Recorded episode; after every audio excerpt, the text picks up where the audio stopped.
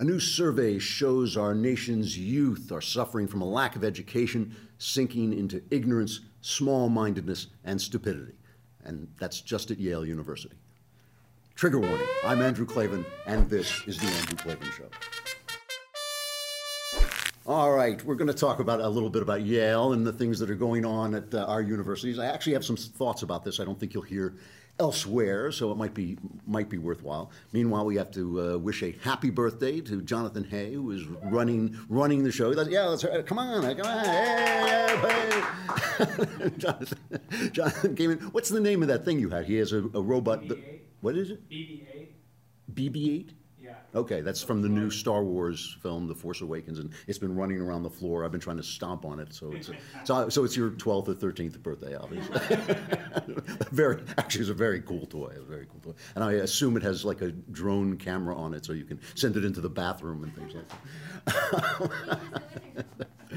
But a quick look at the big news of the day: uh, Jeb exclamation point Bush, maybe Jeb Bush. Uh, must be some. I don't know how you pronounce it. Jeb Jeb.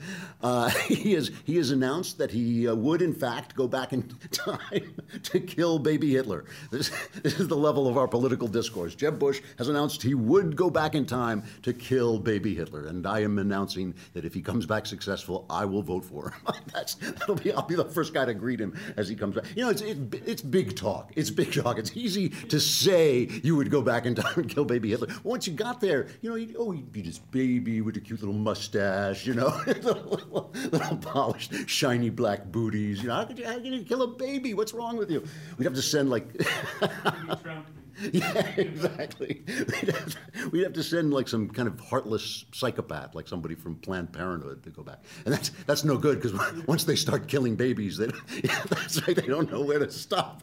You know? And why Hitler? He'd just help out, you know. He just come on, do something fun. Anyway, speaking speaking of that, we also have the news that the uh, Little Sisters, the Supreme Court, is going to hear the appeal of the Little Sisters of the Poor, the nuns who Barack Obama is trying to force to fund abortions.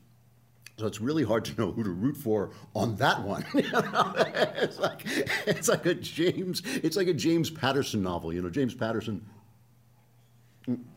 obviously this hugely successful uh, thriller writer.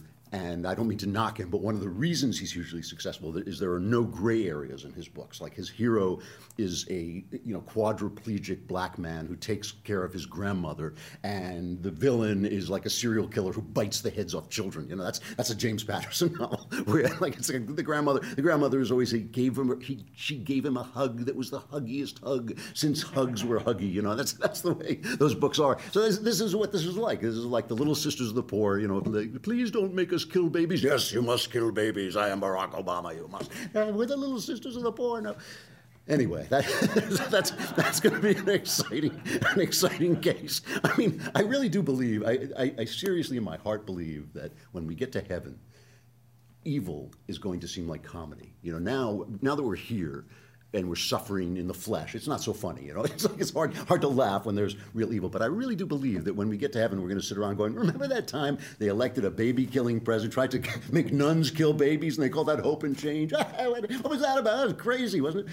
And, but we don't have that perspective that perspective now, so it has to go to the Supreme Court before we. Uh, before we can figure out who's right and who's wrong. The, should we kill the babies or let the little sisters of the poor tend to the poor? Well, it's a difficult, you know, gray, tough, tough one to figure out. All right, let's let's talk about our universities. A lot of stuff happening in our universities. Two big ones. The New York Times ran this big series saying all across the nation there are these incidents going on, and I kind of went through the list, and it wasn't really that impressive a list. It was really these two incidents that happened uh, yesterday or been happening over the past couple of weeks. The first is at the University of Missouri. The president has stepped down, uh, and the chancellor says he's going to step down. Uh, over these protests, there were, I think there were two incidents. Was that it? There were two incidents. One where uh, a black student, uh, somebody shouted the N word at a black student, and the other where somebody took human feces and painted a swastika on the wall. That was probably for arts and crafts. Uh, Mizzou, that's right, Mizzou arts and crafts. But somehow, somehow this turned into a protest. One kid started a hunger strike and said he was not going to eat until something was done. And then the football team, the Tigers, they came in and they said they weren't going to play, they were going to boycott the next game, which would have cost the university a million dollars uh, in cancellation fees. And so the president now has to resign, and the chancellor is going to resign. And the president, let's, let's just take a look at the president, um, what's his name, Tim Wolfe. Uh, let's just take a quick look at his, his statement as he stepped down. Use my resignation to heal and start talking again, to make the change is necessary, and let's focus on changing what we can change today and in the future, not what we can't change, which is what happened in the past. I truly love everybody here in the great institution, and my decision to resign comes out of love, not hate. It's painful to watch these things. They really are reminiscent of, of Soviet apologies and Maoist apologies. Uh, I, you know, after this was over, a bunch of black students staged a protest, uh, which became a little ugly when the press showed up and the students uh, threatened to call the police if the reporters invaded their safe space. The police, of course, them being the protesters being a bunch of unarmed blacks, would have uh, presumably showed up and shot them all down. Uh, but but they didn't seem to, that didn't seem to register. That they just uh, they were very upset that the press were trying to ask them questions and they chanted no comment, no comment. And, and the question, of course, the question that you asked was what was this guy supposed to do? What was the university supposed to do? And I think we know that basically they were supposed to come down and put the kibosh on free speech. I mean, I think that's where all of this is going. It's always using your, the power of your victimhood to silence the people that you don't like. Uh, and and the other, you know this the other thing that this really reminds me of is it reminds me of Lawrence Summers at Harvard, uh, the president of Harvard who had to resign in 2006 after he made a comment.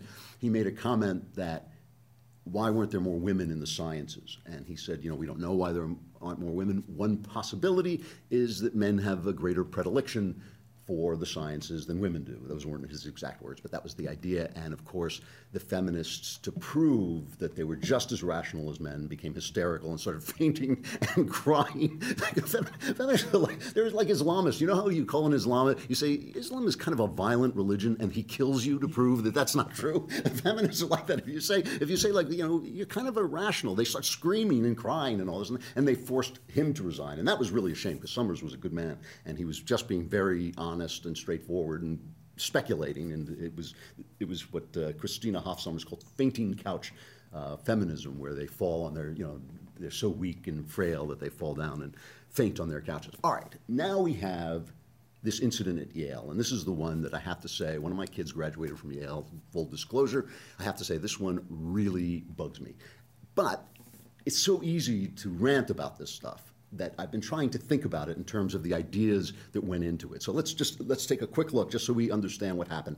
Uh, there, the Yale University before Halloween put out an email I can't remember one of their stupid, useless uh, administrative bodies put out an email saying, let's be sensitive in our costumes. So, you know, don't go out in blackface as a Muslim Bruce Jenner. You know, that's that kind of thing. That say like, like trick or treat for jihad, and I'm a woman. You know, it's like you can just insult everybody all at once. So you're not supposed to do this. And this has been this has been a uh, you know a meme that's been going on. Uh, you know, do we have the? Did I send the Bill Maher cut?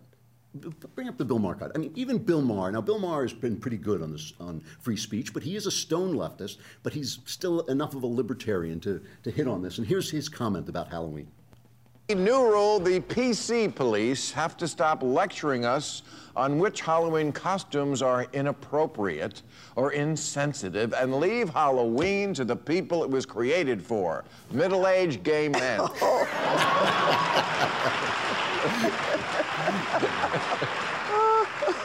the fake outrage people get 364 days a year to be hypersensitive about everything. There has to be one day where going too far isn't just okay, it's celebrated.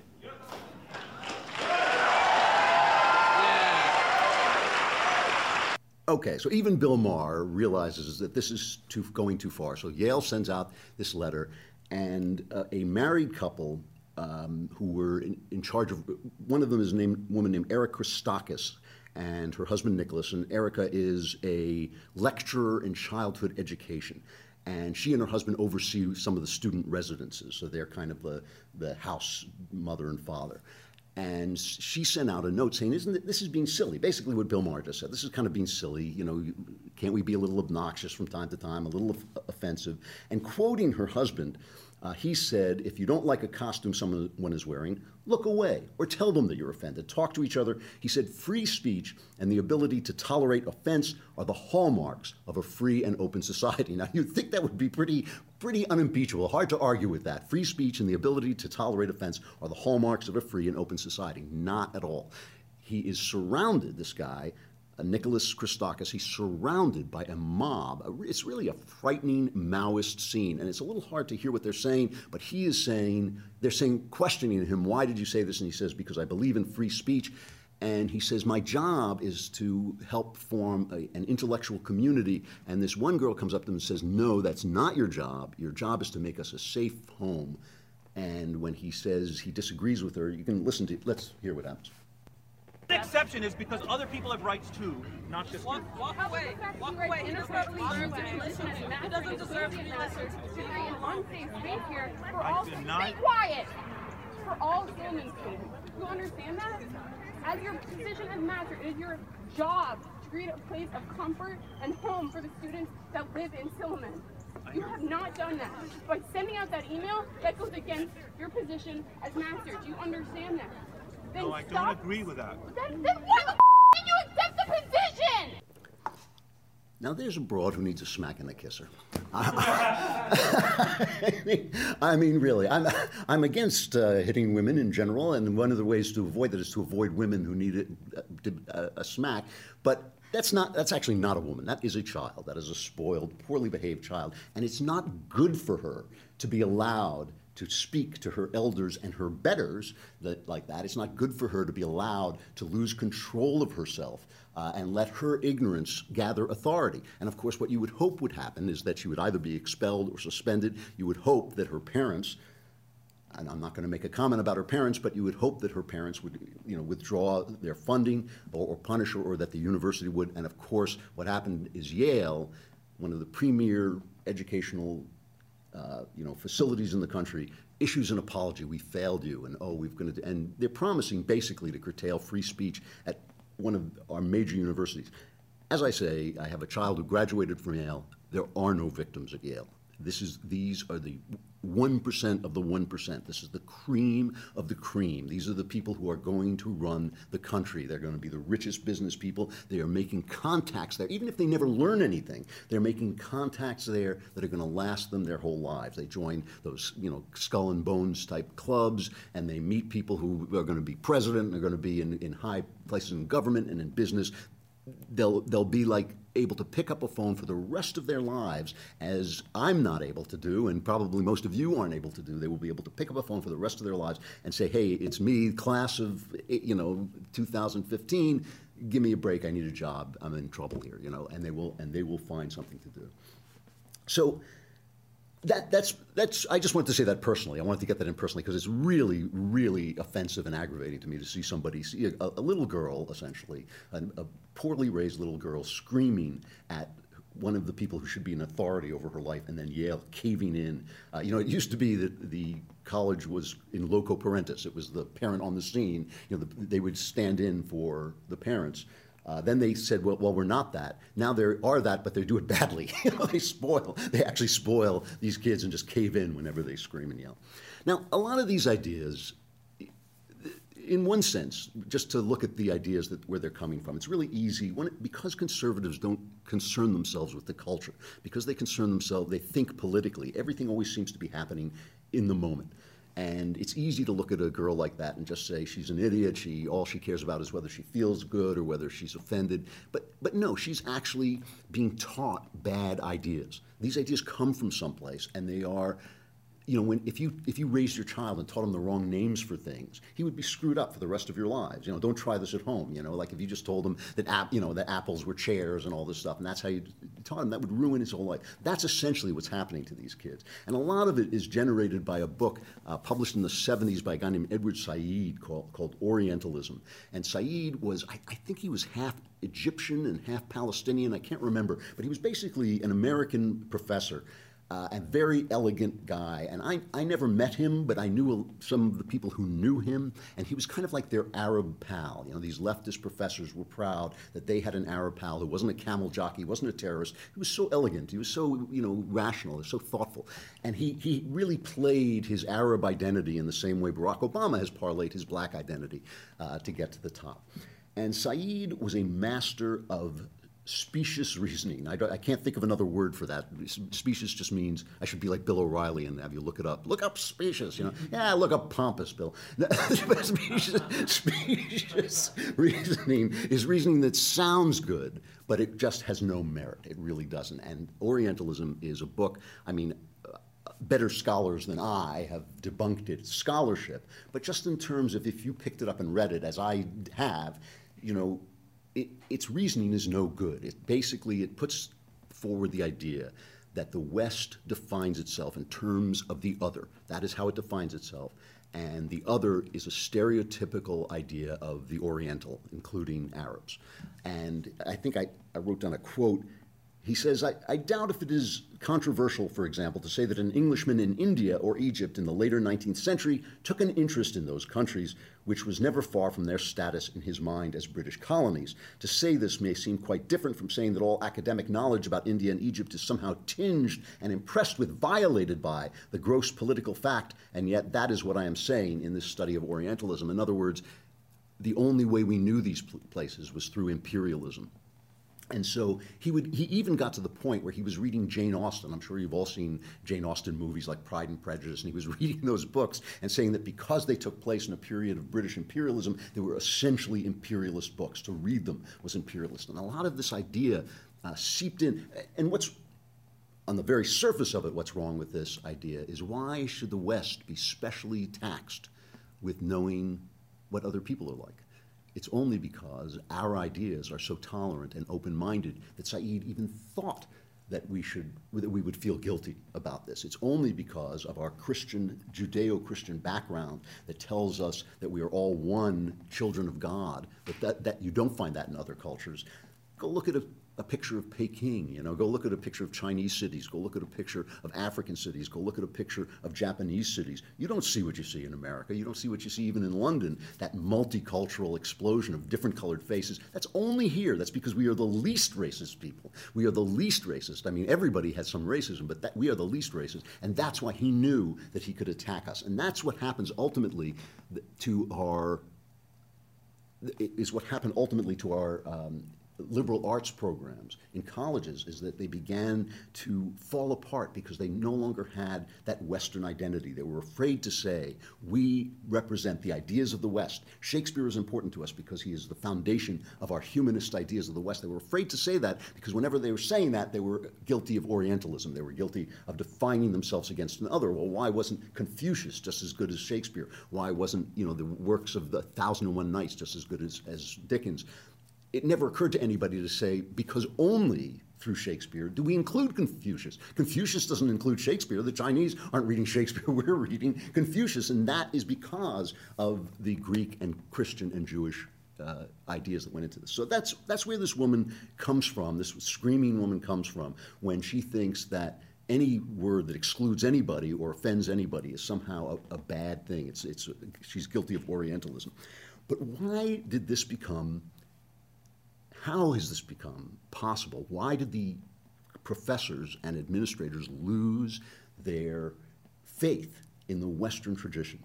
That's a big question. I'm not going to try and answer it today. I'll come back to it. But there is one thing that has really occurred to me that I don't think any of us have realized we're looking at. We're looking at economics feeding ignorance, okay? This week, the Prager University, and I love these guys, they put out excellent videos, most of which are filmed here, right? I think uh, Prager University put out a video about they called the Game of Loans. Uh, and it's, it stars a guy named Charlie Kirk, who is the head of a conservative organization called Turning Point USA. And Kirk talks about how by promising loans to college students, they are effectively ending any need for universities to cut their prices, right? Because they're guaranteeing that money will flow in to the university from the federal government. The federal government will make back money in interest, and you will get screwed because you're paying back the loan. It's, it's just the same as what Obama is trying to do to healthcare. Always go back to technology. Think about a TV. A TV comes out, it costs 5,000 bucks. You think, wow, I'd love that TV, but I can't, I'm not plunking down five grand for a TV. Within six months, it's $1,000. Within six months, it's $600, and suddenly you can buy it. Why? Because the government isn't promising that everyone will get one. It's not promising to pay for your TV. So once they sell it to the goons who are willing to pay $5,000 because they have it, they have the money, they want the TV right away, they pay it. Now that that, that customer base is gone, then they come to the rest of us. They say, all right, now we'll cut it down and we'll make up in volume what we lost in, in lowering the price. That doesn't happen to universities because the government is paying for it and you are being stuck in debt. But here's the kicker. Here's uh, Kirk's point about what's why this education has no value anymore. So take a look at this. Now, students were going to college in record numbers to study engineering or computer science or biology, professions with high employment rates maybe these crazy sums would make some sense. Maybe. But the most common majors are in the social sciences and communications, in subjects like sociology, cinema history, and gender studies. Not surprisingly, these majors have very high unemployment rates, as in, they don't prepare you for a job. And these majors are mainstream. You can get a degree in storytelling, bagpiping, and puppet arts for your 50000 a year. So because these guys do not have to compete, they don't, they don't have to compete because the government will pay for your education, and then you will get stuck with that bill down the line, but you're not thinking about that in the same way people don't think about credit card debt. You can now take these courses that will not pay you back. You won't, they won't help you get a job. Back in 1959, a novelist named C.P. Snow made one of the most famous speeches of the 20th century. People don't know about it anymore. I guess C.P. Snow was not just a novelist, he was also, I think, a chemist. He was some kind of scientist. Pretty sure he was a chemist. And he gave a speech called The Two Cultures. And this, this set the intellectual world on fire, okay? And what he said was we are dividing into two cultures. The in intellectuals, basically, are dividing into two cultures, one of which know about the arts one of which know about science. And he, he made this point. He said, A good many times I have been present at gatherings of people who, by the standards of the traditional culture, are thought highly educated and who have, with considerable gusto, been expressing their incredulity at the liter- illiteracy of scientists, how silly scientists are because they haven't read Shakespeare. So once or twice, C.P. Snow says, I, I was pro- provoked and asked the company how many of them could describe the second law of thermodynamics. The response was cold, it was also negative, yet I was asking something which is the scientific equivalent of have you read a work of Shakespeare? And then he goes on to say, I now believe that if I had asked an even simpler question, such as what do you mean by mass or acceleration, which is the scientific equivalent of asking, can you read, not more than one in ten of the highly educated would have felt that I was speaking the same language. In other words, there was this, this divide going on as science became more and more specialized and complex. Artists knew less and less about it and were writing less and less about the real world as we knew it to be today. This has only gotten worse, of course, as science has become more and more complex. And this affects all of us because all of us think we know more science than we do. You know, we all, you know, uh, the conservative historian Paul Johnson made, makes the case that, that moral relativism bases itself on the theory of relativity, which is not a theory about relativism. It's a theory about what's not relative. It's a theory about what's absolute, and it's everything is relative to that, to the speed of light. Uh, you know, we all talk about genetics. We talk about alpha males. There's a stupid idea, alpha males. We don't even know if we descend from a, the kinds of apes who have alpha males. You know, we don't know anything about that. And if you look at human society, it really isn't based on the way that ape society is put together. So it's, it's kind of it's kind of silly. But we all use these terms, and they all shape. You know, we talk about the mind is always, our image of the mind is always based on the most advanced technology we have. So Freud thought there were these under, uh, these subconscious ideas that would burst up because the most sophisticated machine was a steam engine. And nowadays we talk about being hardwired, we talk about being programmed because our most sophisticated machines are computers. So science affects the way we think about it, and most of us don't know about it anymore. And so these people are being sent to school and getting further and further away from the things that matter. Steven Pinker talks about this. Steven Pinker is a really good science writer. I don't agree with him about everything, but he's a really good science writer who, who has diffidently tried to explain to the left that we really do have a human nature. There really is such a thing as femininity. There really is such a thing as masculinity. He, he's gotten more and more afraid to say what he has to say, but he does say it, and he did start out with a book called The Blank Slate, which said it pretty, pretty strongly. He talks about what has happened since then. He's asked in, in this clip about the two cultures, and here's what he has to say. I think there's still an enormous gap between large segments of the humanities social sciences on the one hand and the sciences on the other. Uh, I think, especially the parts of the humanities that have been influenced by postmodernism, uh, that deny that there's any such thing as human nature, or for that matter, a real world that we can, uh, where, where we can empirically test our uh, uh, hypotheses about how it works. Uh, I think that a lot of social science takes place on the assumption that uh, ideas and values and norms float in some layer disconnected from flesh and blood brains, uh, and that they that culture begets culture with the human mind out of the loop. What you're seeing when you see that little Yale girl start screaming, aside from a spoiled brat, what you're really seeing is a person who is being rendered helpless and useless by, an, by a system that is not responding to the free market. As, as the social sciences and real science drift apart, as people become ignorant, the social sciences become useless. They, they, it is useless to get a degree in storytelling. It's not useless to get a degree in English literature if you learn the history of English literature, but someone who studies English literature today won't even read Shakespeare, so he's not really learning anything.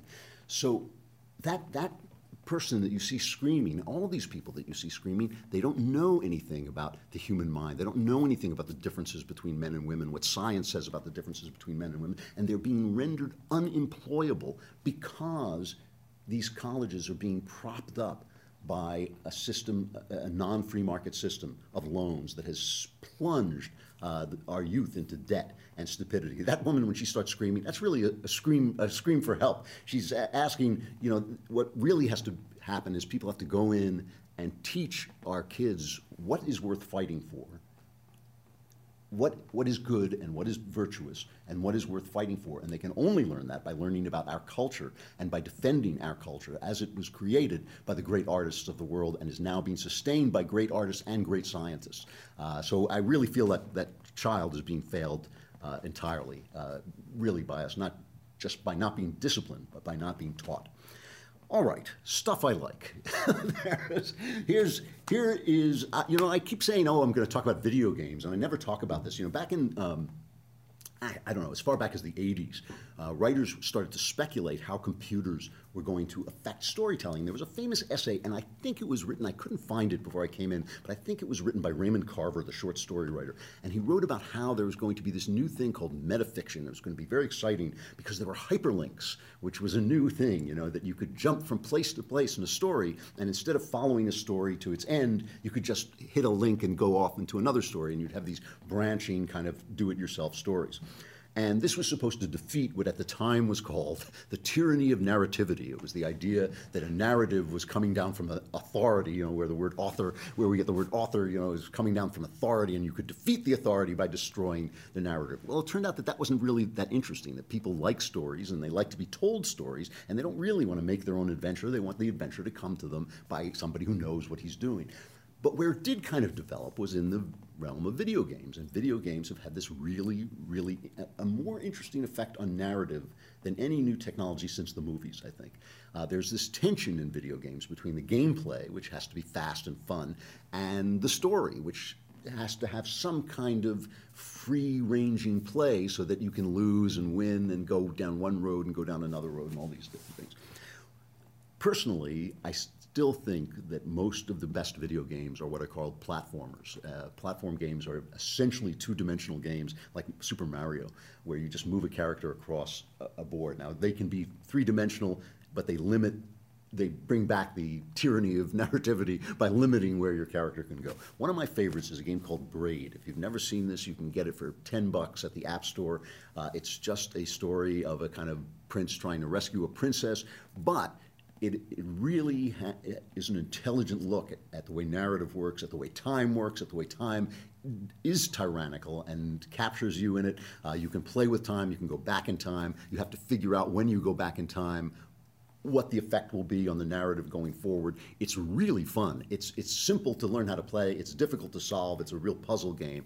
Uh, but anyway, I think you really, if if you enjoy these games at all, Braid, and you've never played Braid, ten bucks at the App Store. It's really good. That's it. I'm done. I'm going home.